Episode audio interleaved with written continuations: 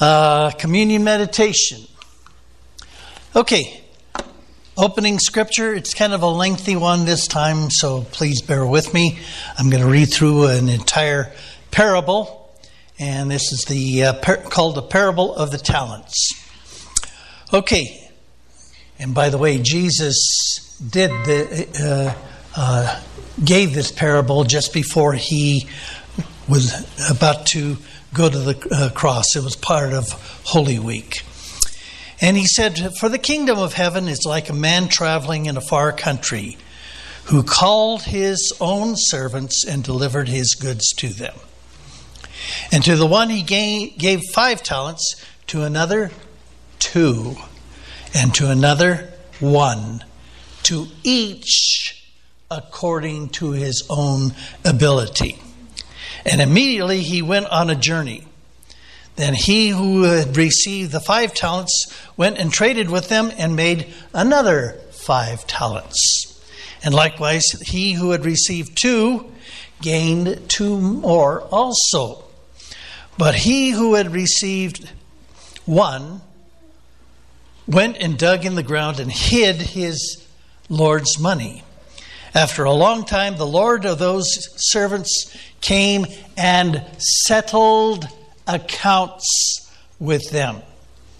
So he who had received five talents came and brought five other talents, saying, Lord, you delivered to me five talents. Look, I have gained five more talents besides them. His Lord said unto him, Well done, thou good and faithful servant. You were faithful over a few things. I will make you ruler over many things. Enter into the joy of your Lord. He also, who had received two talents, came and said, Lord, you delivered to me two talents. Look, I have gained two more talents besides them. His Lord said to him, Well done, good and faithful servant. You have been faithful over a few things. I will make you ruler over many things. Enter into the joy of your Lord. Then he who had received the one talent came and said, Lord, I know that you are a hard man, reaping where you have not sown, and gathering where you have not scattered seed. And I was afraid and went and hid your talent in, in the ground. Lord, there you have what is yours. But his Lord answered and said to him, You wicked and lazy servant, you knew that I reap where I have not sown, and gather where I have not scattered seed. So you ought to have deposited my money with the bankers, and at my coming I would have received back mine own interest, my own with interest. So take the talent from him and give it to him who has ten talents. For to everyone who has, more shall be given, and he will have an abundance. But from him who does not have, even what he has will be taken away. And cast that unprofitable servant into the outer darkness, there will be weeping and gnashing of teeth. Lord, I just pray for this message here. And Lord, it's a solemn message and something that we need to sit back and meditate upon, Lord. And help us to realize, Lord, that you are going to one day set us down and settle your account with us. So teach us, Lord God, to be those faithful and wise servants, Lord God, and be productive for your kingdom and not be as that unprofitable servant was who buried his money, money, uh, Lord's money away, Lord, and thus not only did not receive in a reward, but he was cast away from your presence forever. And burn this message into our hearts, Lord, and I pray this in Jesus' name. Amen. Okay, I'm going to speak to you from the communion meditation this morning. How are you using your talent.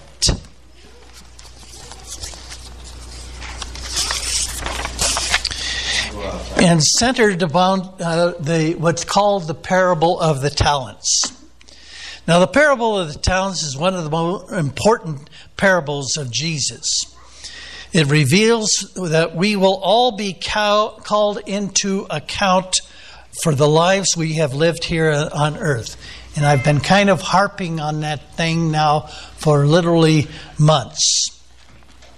Everybody that is saved or unsaved is going to be judged by God. You cannot escape that. This parable once again reinforces that assessment. Remember, I've told you that there's two judgments spoken about in Scripture. There's the great white throne judgment, Revelation chapter 20, verses 11 through 15. And as I've said before, you want no part of the great white throne judgment because everybody there will be eternally lost. The second is the judgment seat of Christ, and this is for the saved.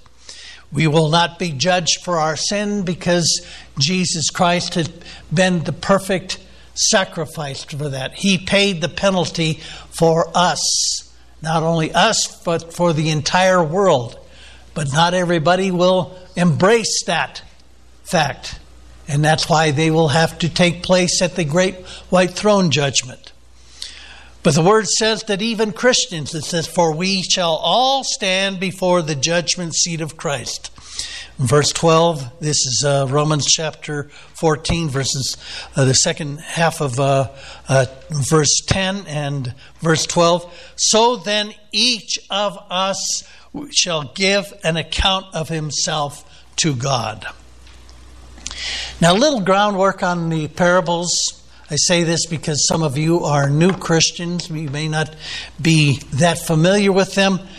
The parables are stories that are narrated to us in Scripture that illustrate spiritual truth.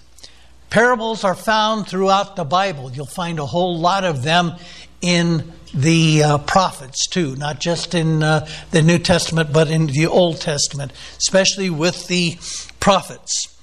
And uh, Jesus, however, was the absolute master at telling these parables.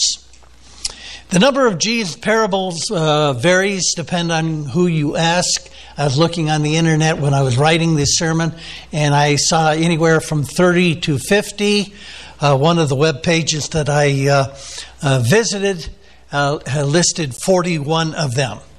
Now, some of them are quite short. You know, for example, you have the dragnet, which is only, I think, one verse. You know that you know they dragged the net along the sea and uh, pulled up all kinds of fish, and then the people, uh, you know, the fishermen took it to shore and sorted out the good and the bad. They threw the bad away, and they, of course, took the good and either used it for food themselves or sold it in the marketplace. You also have the parable of the treasure that was found in the field. And the, the uh, uh, man finds it, and then he sold all that he had and bought the field so that he could have the treasure for himself. Now, those parables are only about one or two uh, verses long. Others are much longer. The parable of the talents here in Matthew chapter 25, verses 14 through uh, 30, is one of the longer ones, a total of 17 verses. The parable of the talents is very similar to the parable of the pounds, which is found in Luke chapter 19, verses 11 through 27. And both of these teach the uh, accountability of each person before Almighty God. All of Jesus' parables speak of people and their interaction with either other people or with objects in their lives. So it remains for the listener or reader to determine the meaning behind these things and discern the spiritual meaning of the parable. Some of these parables are interpreted for us. You know, I spent quite a bit of time on the parable of a sower, and Jesus told that to the masses, and they had no idea what he was talking about. And then he said, I'm going to explain it to you, speaking to his disciples. I'm going to explain it to you. You know, so you'll know exactly what it means. And then the, the parable of the sower, you find that in uh, Matthew chapter 13, was interpreted for us. And you can also use that parable as kind of a key uh, to interpreting other parables in there. Uh, many do not understand these parables, but if you're a child of God, you should be able to uh, understand them. And, you know, there's other books that you can, can consult, but you should be able to understand it yourself. Because you, what does the child of God have? The child of God has the Holy Spirit. Amen? And G- didn't Jesus promise that he would send the Holy Spirit and the uh, Holy Spirit would lead us into all truth? Now, this particular parable I have meditated on uh, more than perhaps any other uh, parables. You know, I've meditated on it many times over the years. And uh, it starts out here For the kingdom of God, heaven is like a man traveling to a far country. First of all, who's the man here? Who's the man? Well, the man represents the Lord Jesus Christ who is not physically with us now, but he ascended up there into heaven, and he's told us to be productive for his kingdom while he is gone. Okay? But he will return one day and call all of humanity into account. Later on in the parable, this man is called Lord, so uh, the same meaning as a nobleman. So we're going to u- be using that term for the man from now on. Now, the Lord's mandate to his servants, to these servants in the parable, not only this one, but also the one in Luke chapter 19, is this. Verse 13 of Luke chapter 19. And he called his ten servants and delivered to them ten pounds and said unto them, Occupy until I come. Everybody say that. Occupy until I come. What does occupy mean? Well, it means continue to do business. By the way, that uh, phrase, occupy until I come, is not related there in the parable we're looking at, uh, you know, Matthew chapter 25. Again, that's very similar to the one in Luke chapter 19. But it's kind of understood there. In other words, do business with what I have entrusted you with. Okay? Again, Luke chapter 11, verses, uh, I mean, 19, verses 11 through 27 is a parallel parable to Matthew chapter 19. And the concept is uh, the same in both parables, we are to use what we are given to or entrusted with or stewards with. We've talked about stewards before. What is required of stewards? 1 Corinthians chapter 4 verse 2 moreover it is required of stewards that a man be found faithful. That's what God is looking for is faithfulness from you in what He has entrusted you with, what you are a steward of.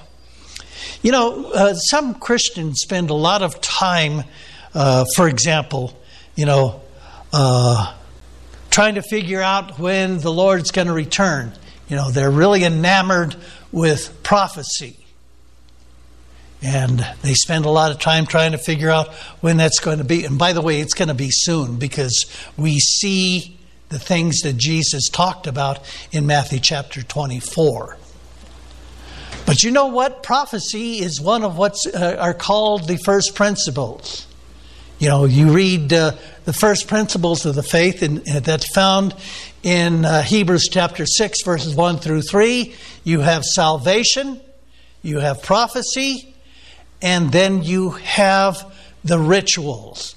Those are elementary principles. Some people get so enamored with these that they've missed the big picture. You use the first principles as the foundation of your Christian faith, but you don't dwell on them. So many Christian groups spend so much time with these first principles. But then they don't do what God told them to do, which was to occupy, to do business. When I first got really serious with the Lord back in 1975, I was really enamored with prophecy. I bought these books on prophecy, trying to tell me what every horn in Daniel means and what these beasts and stuff uh, mean. And you know what happened? After a period of time, I kind of lost interest in that prophecy because I got more concerned about doing ministry, ministering to other people. And God led me away to Bible college. I got uh, involved in ministry to the cults, and then God later called me into, you know, the mission field. You know, I was taking what God had called me to do. He had a specific call on my life. And so it is with you too. God has a specific call on your life. And I tell you over and over again, if you don't know what that call is, you better, you know, check with the Lord and find out. Because how are you going to use that uh, talent, that calling, to further His kingdom if you don't even know what it is? Okay, verse uh, the first, the second part of uh, Matthew twenty-five, verse fourteen, it says that who that is the Lord in the parable called his own servants and delivered his goods to them. His own servants. Who are his own servants? Who is Jesus talking about? Uh, is he talking about us as Christians? That would seem to be the case, but not necessarily. It might also be those that call themselves Christians, but are not true Christians in heart. It may also be Christians who started out like gangbusters, and I shared with that that uh, uh, type of Christian with you when we were going through the parable of the sower. You came to the uh, seed that was sown on rocky ground, and Jesus said that the, the seed that's sown on rocky ground the rocky ground represents those that hear the word and it springs up immediately. They have so much zeal and everything, but then through persecution and the worry, uh, you know, the cares of this world and everything, uh, you know, maybe something happens to them, and it, uh, that is represented by the sun, which goes out and dries up the plants, and those plants then dry up and die. So it is possible for the, the Christian to fall away. And I went through that kind of in detail when we were covering that part of the parable of the sower. Okay, it says that he delivered, the Lord delivered his goods to them, his own servants.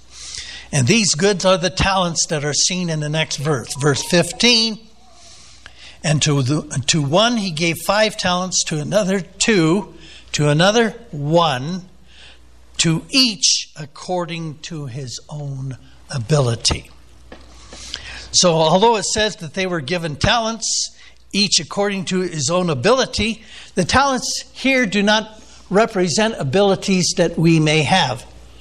For example, some people have a talent in the way of music. They have a lot of ability in the way of music. I don't happen to be one. That's not my particular gift or my ability. Instead, a talent, the talents that are being referred to, uh, referred to a monetary unit. Uh, the later versions of the New International Version, you know, I know because when I was uh, doing the research for this, I looked at the translation, the New International Version, and the, the, at least the later versions of the New International Version say bags of money. Instead of saying talents, they said bags of money. And uh, exactly how much a talent was is uh, really open to question. Nobody really knows what it is. It could have been a very large sum of money, you know, on the order of maybe $10,000 or, you know, one of the, the uh, interpretations I read said it was equal to 20 years' wages. So the one that got five talents got the equivalent of 100 years' wages, you know, the, the denarii, the uh, daily wage back in those days. Okay. Continuing on with uh, verse 15 of Matthew uh, chapter 25. Immediately he, that is the Lord in the parable, went on a journey. And this was, of course, equivalent to the Lord leaving us after he ascended up there into heaven. Verse 16, and verse 16 actually through verse 16 through 18. Then he who had received the five talents went and traded with them and made another five talents. And likewise, he who had received two gained two more also.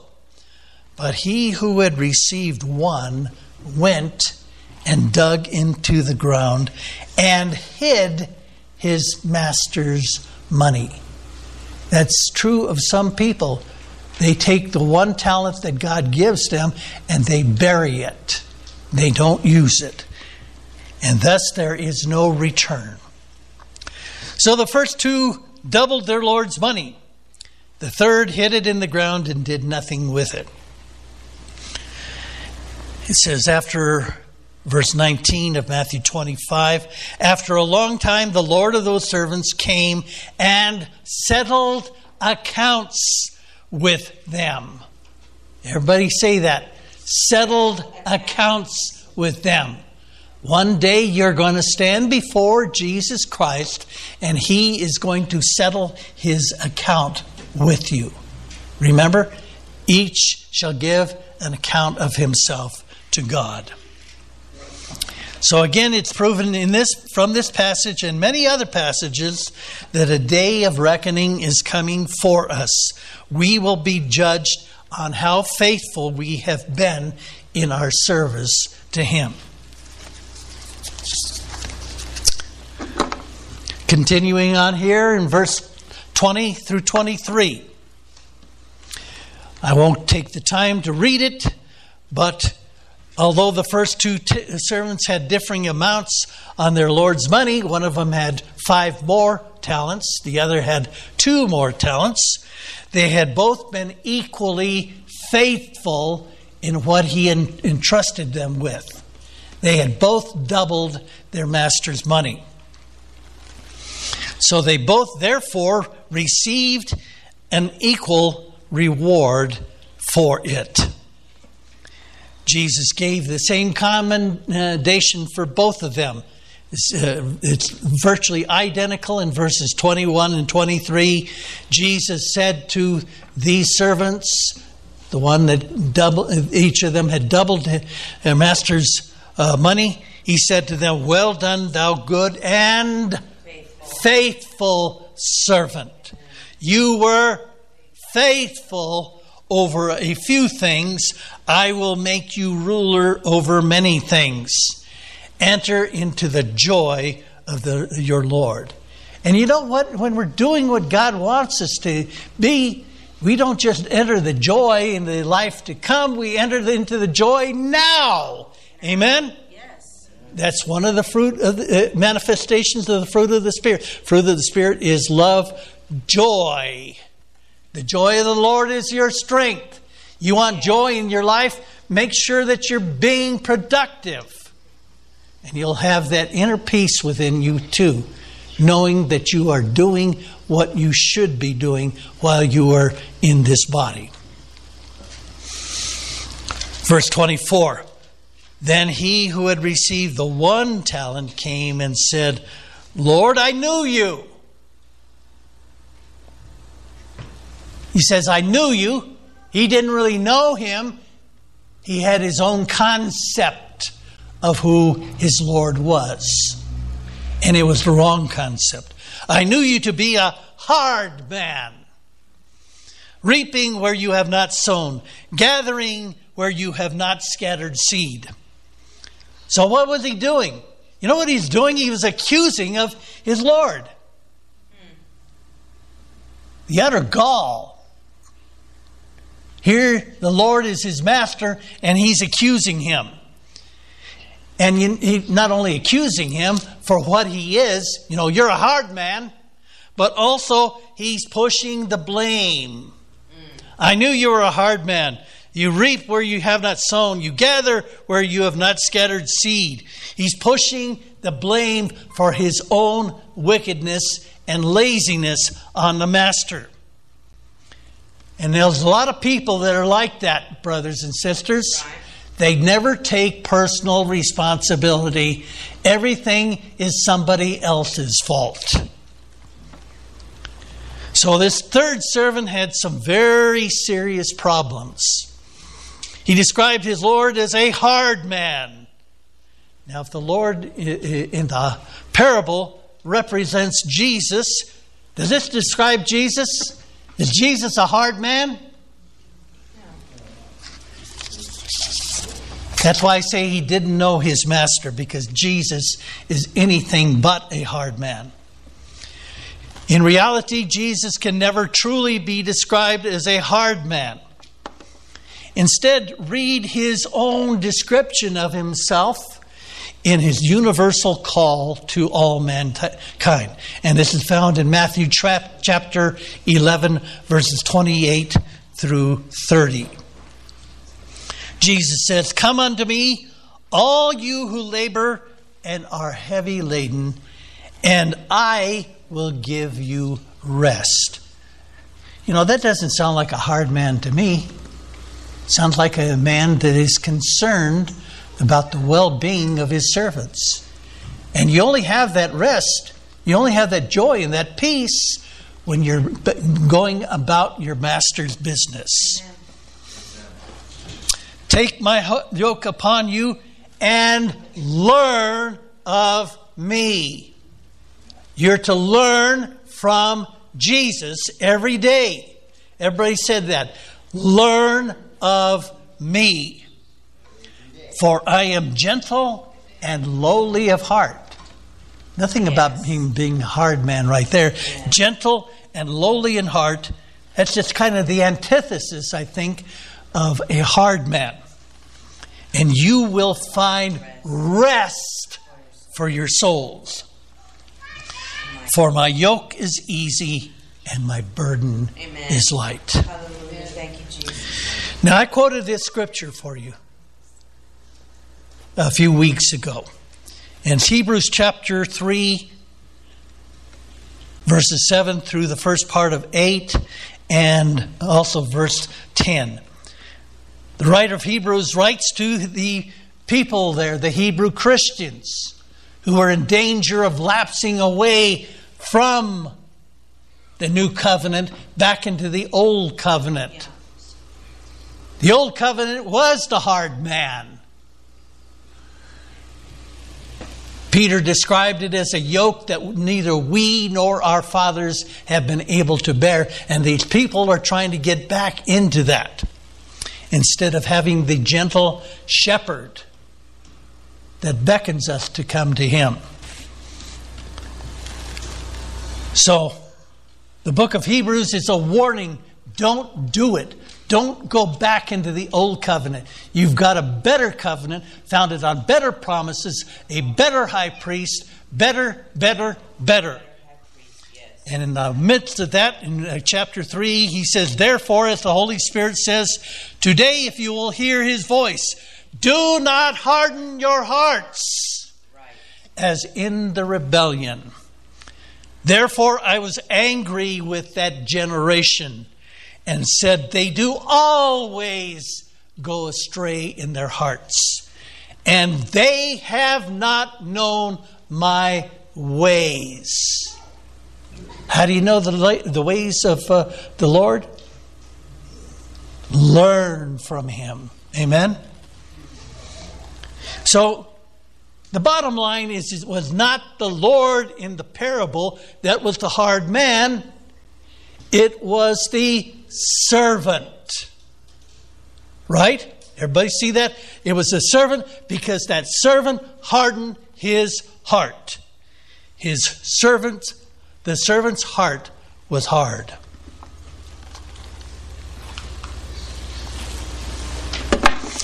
Now, it's possible what Jesus meant earlier in the parable when he said that the Lord had distributed his goods to his servants, each according to his own ability.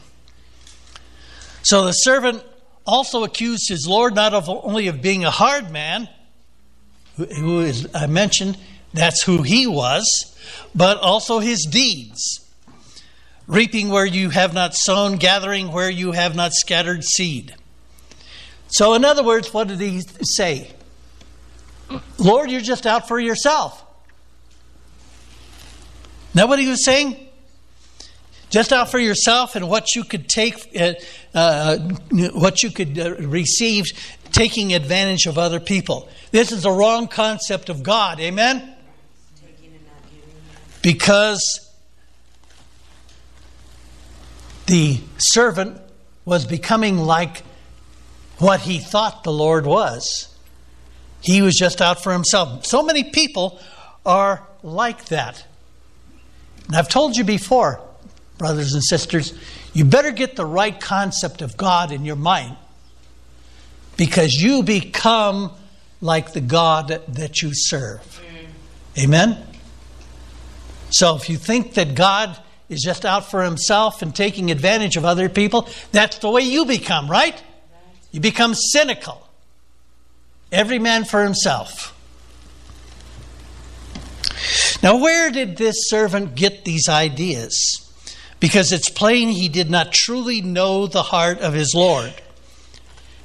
And one of the questions I was thinking about while I was preparing this is why didn't he rub shoulders with the productive servants and talk to them? Maybe he would have gotten a whole new perspective. But apparently, he didn't do that. Now, there are a lot of folks too. Maybe they get saved and then they drift off. They don't go to church. They become cynical. They say all these churches are just out for themselves, you know. And, uh, you know, if you don't come to church, you don't rub shoulders with your fellow Christians, you know, it's so easy to drift off and get the wrong concepts of, of uh, you know, because those two faithful servants could have maybe sat down with him and got him, uh, set him straight. But there's his final problem here in verse, in the verse there. He said, I was afraid. And that led that was what led him to bury it. He was afraid. Maybe he's afraid of investing his master's money. So many people are like that. Well, I don't have any talents at all, you know. You do. Everybody here has a talent, an ability. And the idea that I'm trying to get across to you is don't bury it. Use it and use it wisely. Don't be afraid. Don't be afraid to step out in faith. The main thing is to be, be faithful, and by your faithfulness, become productive. Now, this is an interesting thing, though. I was afraid. I'm afraid of you, Lord. Does God want us to be afraid of Him? No. Certainly, He wants us to fear Him, but fear there, the fear of the Lord is the beginning of the wisdom. The fear there does not mean afraid, deathly afraid of Him. The deathly afraidness of God is the beginning. Of, no, it's not. Fear there means to honor, it means to reverence, it means to respect Him. Respect Him because He is God and you are the servant. Does not mean that he wants us to be afraid of him. Consider that over and over again. You know, I didn't check the number of times, but I've heard that the, the phrase fear not literally appears hundreds of times in Scripture. Fear not. Fear me, reverence me, honor me, Respect me, but don't be afraid of what the world has out there for you. Don't be afraid of the devil. I'm not afraid of the devil. Also, uh, John says in 1 John chapter 1, verse 18, there is no fear in love, but perfect love casts out fear. Perfect. What does perfect mean? What have I told you before? Perfect means mature. Mature love. The end result, complete. If your love is completed, your love for the God is completed, you will not be afraid of him. Because fear involves torment. He who fears has not been made perfect, complete in love. So that's the whole thing is if you're deathly afraid of God, how can you love him? You're tormented by that, by being deathly afraid of him.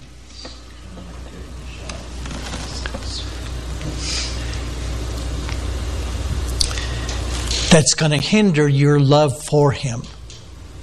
So you need to uh, lose that deathly afraidness of God. Instead, learn to love Him. Because if you love Him, then you won't be deathly afraid of Him. If you love Him, He loves you first. And if you receive that love, then you will have that perfect love, that complete love. And you won't have that deathly afraidness of Him. Now, his Lord's assessment of the servant, he says, You wicked and lazy servant. Now, wicked is easily explained by the fact that his heart was obviously hard and not right with his Lord.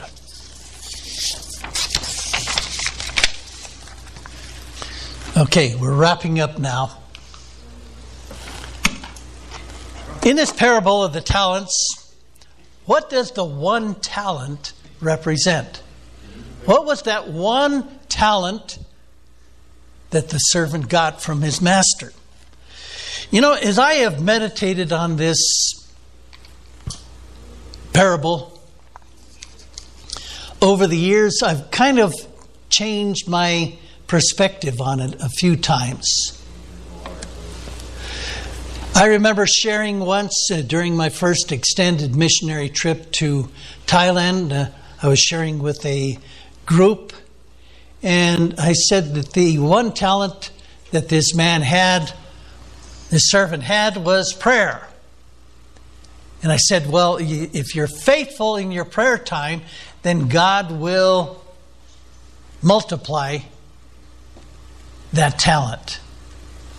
And I cited the case of uh, Joy Dawson. You know, I've, I've shared with you about her before. She was a New Zealand housewife she found herself with, uh, after she was finished with her household chores, she had time on her hands. Instead of tuning into the soap operas, she went into her prayer closet and began to pray and intercede. And because she was faithful in that one talent that she had, God raised her up into a ministry of teaching intercession for others.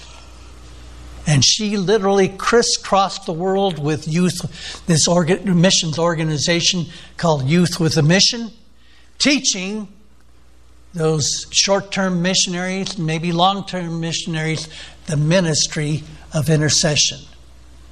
God took her talent and multiplied to it. So I said that one talent that everybody has is the ministry of prayer. Then I kind of broadened that and I said, in fact, it, uh, I was. This is what I was telling Lane the, the other, uh, just yesterday when he came over. Uh, was it yesterday or no? It was Friday. Anyway, I was uh, t- saying uh, to me, it, it maybe it, it's your whole relationship with God. And as I was preparing this message, you know what? I changed my mind again. Okay, what is one thing that everybody has? Life. You have life, right. But how, what do you do when you go through life? You spend time. Everybody has time in this congregation. Amen. Yeah. You've got 24 7, 365 days a year. Amen? Everybody has that time. And the key is not whether you have the time or not, but the key is what you do with it, how you choose to spend it. The servant, the wicked servant in this parable, did not spend time with his Lord because he didn't know him. You know, and maybe that, that's what it meant, you know, when each according to his own ability, you know, his heart was hard because he did not spend time with the Lord. So, how do you spend your time, brothers and sisters? Do you spend it on frivolous pursuits to please yourself? Or do you spend it in his presence, getting to know him? Do you spend it on developing your abilities to further his kingdom? Do you spend it in his word and letting him speak to you through his word? Do you spend it in intercession for a lost and dying world? Use your time wisely.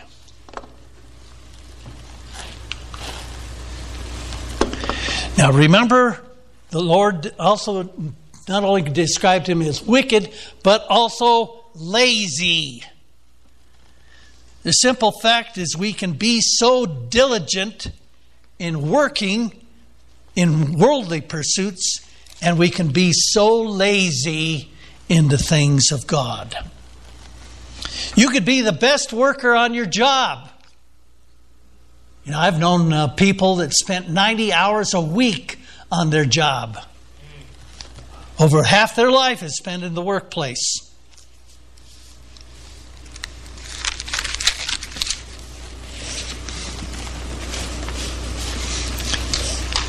Maybe you know some people like that too. Or you could spend a lot of time with upkeep around your house. But do you have time for the Lord? That's the big question. You know what Hebrews chapter 6, verses uh, uh, 12, uh, 11 and 12 says? It says, the writer writes to the Hebrew Christians, and we desire that every one of you do show the same diligence. Diligent person is the opposite of a lazy person. Show the same diligence to the full assurance of hope to the end, that you be not slothful. King James Version says, You wicked and slothful servant but followers of them who through faith and patience inherit the promise. You know, he's been talking about some of these great men of God, like Moses, like Abraham, using them as an example. They were diligent in the things of God, they weren't lazy.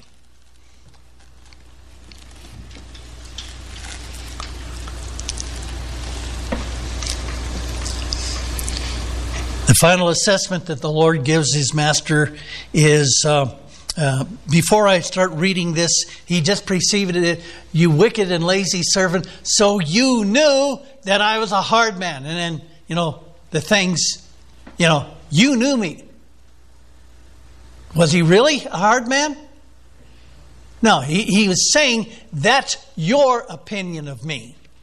But you don't know me because you didn't spend time with me. And then he continues on, verse 27 of uh, uh, Matthew chapter four, uh, 24. I'm sorry, 25. So you ought to have deposited money, my money with the bankers, that at my coming I would have received back with my own interest. So take the talent from him and give it to him who has ten talents. For to everyone who has, more will be given, and he will have an abundance. but to, from him who does not have, even what he has will be taken away. And this is uh, the verse that really disturbs me about this parable, the last one in there. And cast the unprofitable servant into outer darkness, there will be weeping and gnashing of teeth. And you know, I just came to that conclusion this morning. I think that the uh, this wicked servant, this lazy servant, re- does represent the man that had the seed germinate on rocky ground. Somewhere along the line, this happens to people. It does happen. People do drift away from the faith. Somewhere along the line, these people developed the wrong concept of God. Maybe they're sick for a long time and they get embittered towards God. You know, when you go through the fire, uh, uh, brothers and sisters, like I, I've told you before, it will either make you a better person or it will make you a bitter person. Maybe they had a close relative, brother or sister, mother or father. They got sick and they prayed like crazy Lord, heal my brother or sister, my father or my, my mother. Please heal them and it doesn't happen. They die. And these people get embittered towards God. Or they're undergoing persecution. Lord, take the persecution. God never takes the persecution away from you. The key is not whether He's going to give you the persecute uh, uh, or allow you to be persecuted. The, the, the key thing is how you are going to react to it. And these people get embittered towards God because of this persecution that they undergo. And they drift away. You know what happens, brothers and sisters? The devil slanders God to you. The devil is always slandering God to you. And you better be ready for it too. That's why you got to get close to the master. Amen. And then these things will not sway you. Okay, I'm almost finished here. We're going to go right into the communion service. I always tell you, brothers and sisters, that the purpose of communion is twofold. Number one, it's a time to remember the Lord's death on behalf of our sins. With both the bread and the cup, Jesus said, this do in remembrance of me. 1 Corinthians chapter 11 verses 23 and 25 the Lord Jesus, on the same night which he uh, was betrayed, took bread, and when he had given thanks, he broke it and said, Take, eat, this is my body, which is broken for you. Do this in remembrance of me. Verse 25, in the same manner, he also took the cup after supper, saying, This cup is the new covenant in my blood. Hallelujah. This do as often as you drink it in remembrance of me. And then Paul added uh, in verse 26 For as often as you eat this bread and drink this cup, you do proclaim the Lord's death until he return. That's the purpose of, number one purpose of communion to remember the Lord's death until he comes. And second of all, it is to a time to closely examine our lives for sin and see how committed we really are. If we fall short in, in either, to make a new commitment to Him. Remember, I talked to you about Rick Howard. You know, after he had that vision, he didn't even know that this verse was in the Bible, 1 Corinthians chapter 11, verses 31 and 32, but he did that very thing. He judged his life until the next morning. Paul wrote, For if we judge ourselves, we will not be judged. Why won't we be judged? Because we'll judge our own lives beforehand and see what is displeasing to the Lord Jesus Christ and then repent of it. But when we are judged, we are chastened by the Lord. We receive his chastening that we may not be condemned with the world. So, my question for you this morning is how are you spending your time? Are you spending your time wisely to further the kingdom of God? Or are you spending it frivolously?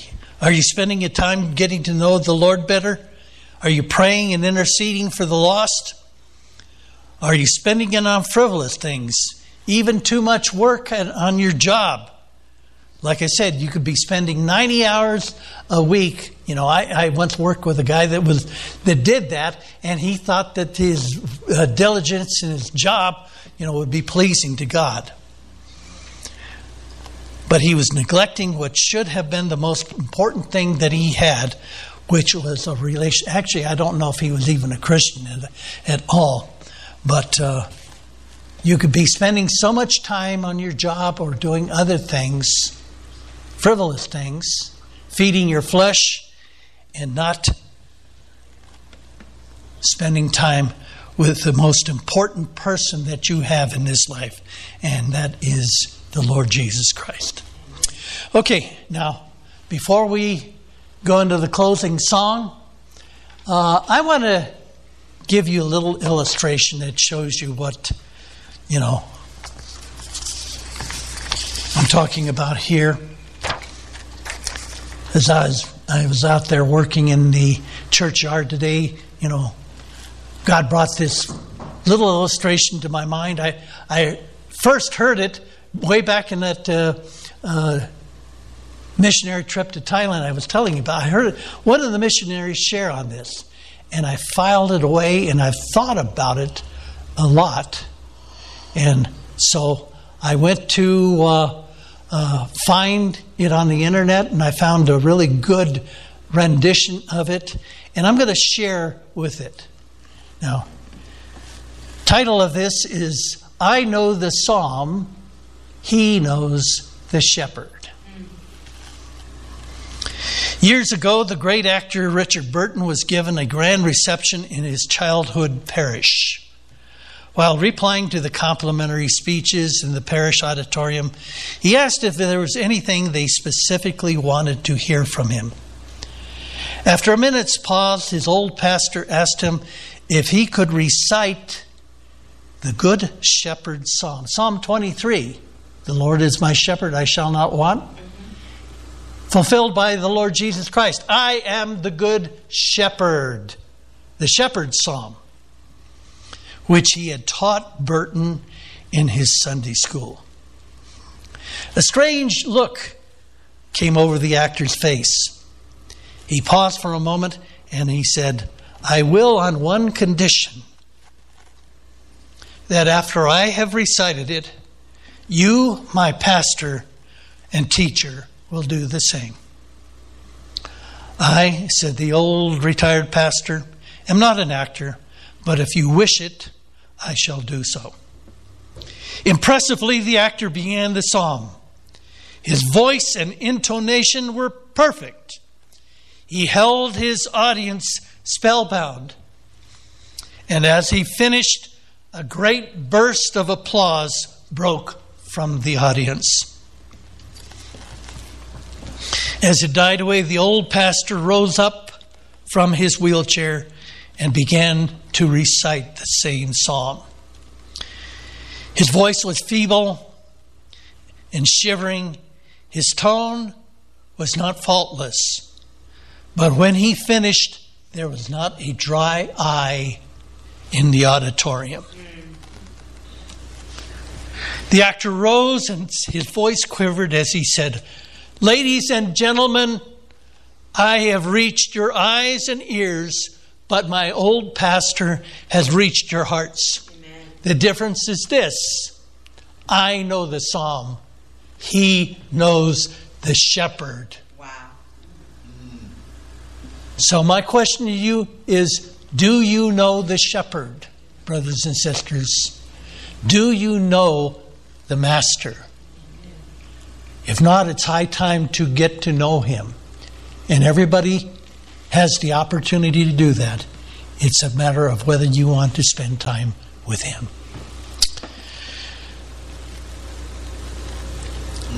I close with that. Uh, if you would, uh, Sarah and uh, Freddie, uh, come forward and distribute the elements here this morning.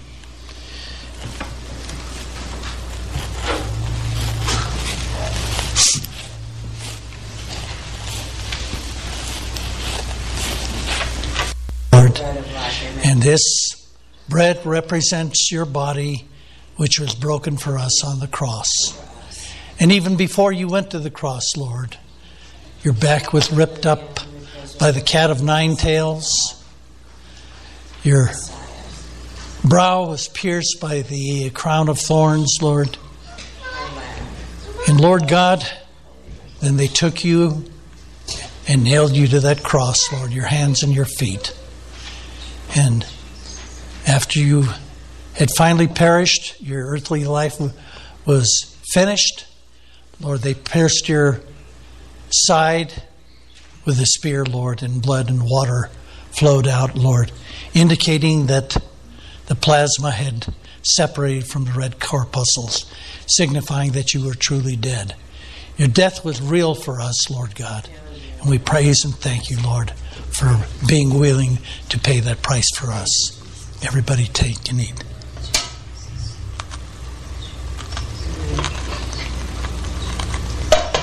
Thank you, Lord. Thank you, Jesus. Thank you, Jesus. Verse 25 of 1 Corinthians chapter 11. In the same manner, he also took the cup after supper, saying, This cup is the new covenant in my blood. This do as often as you drink it in remembrance of me. For as often as you eat this bread and drink this cup, you proclaim the Lord's death until he returns. Lord, this cup represents that new covenant. Yes, Lord, it says in the uh, book of Hebrews, which we've been reading from elsewhere in Hebrews chapter 9, that without the shedding of blood there is no remission of sin. And Lord, that every covenant is inaugurated by blood, even as you inaugurated the you through Moses inaugurated the first covenant by sprinkling the blood of animals upon the book and the, the people. And Lord, so the new covenant was inaugurated that way too, Lord. That you're inaugurated by your precious blood being spilled out there on the tree of Calvary. And Lord, we thank you for what this cup represents, Lord. Not your literal body and blood, but it represents, Lord, that your blood was shed there for us. And it, as it says in First John, Lord, that if we would walk in the light as He is, as you are in the light, we have fellowship one with another, and the blood of Jesus Christ, His Son, keeps on cleansing us from every sin. Thank you, Lord. Everybody partake now.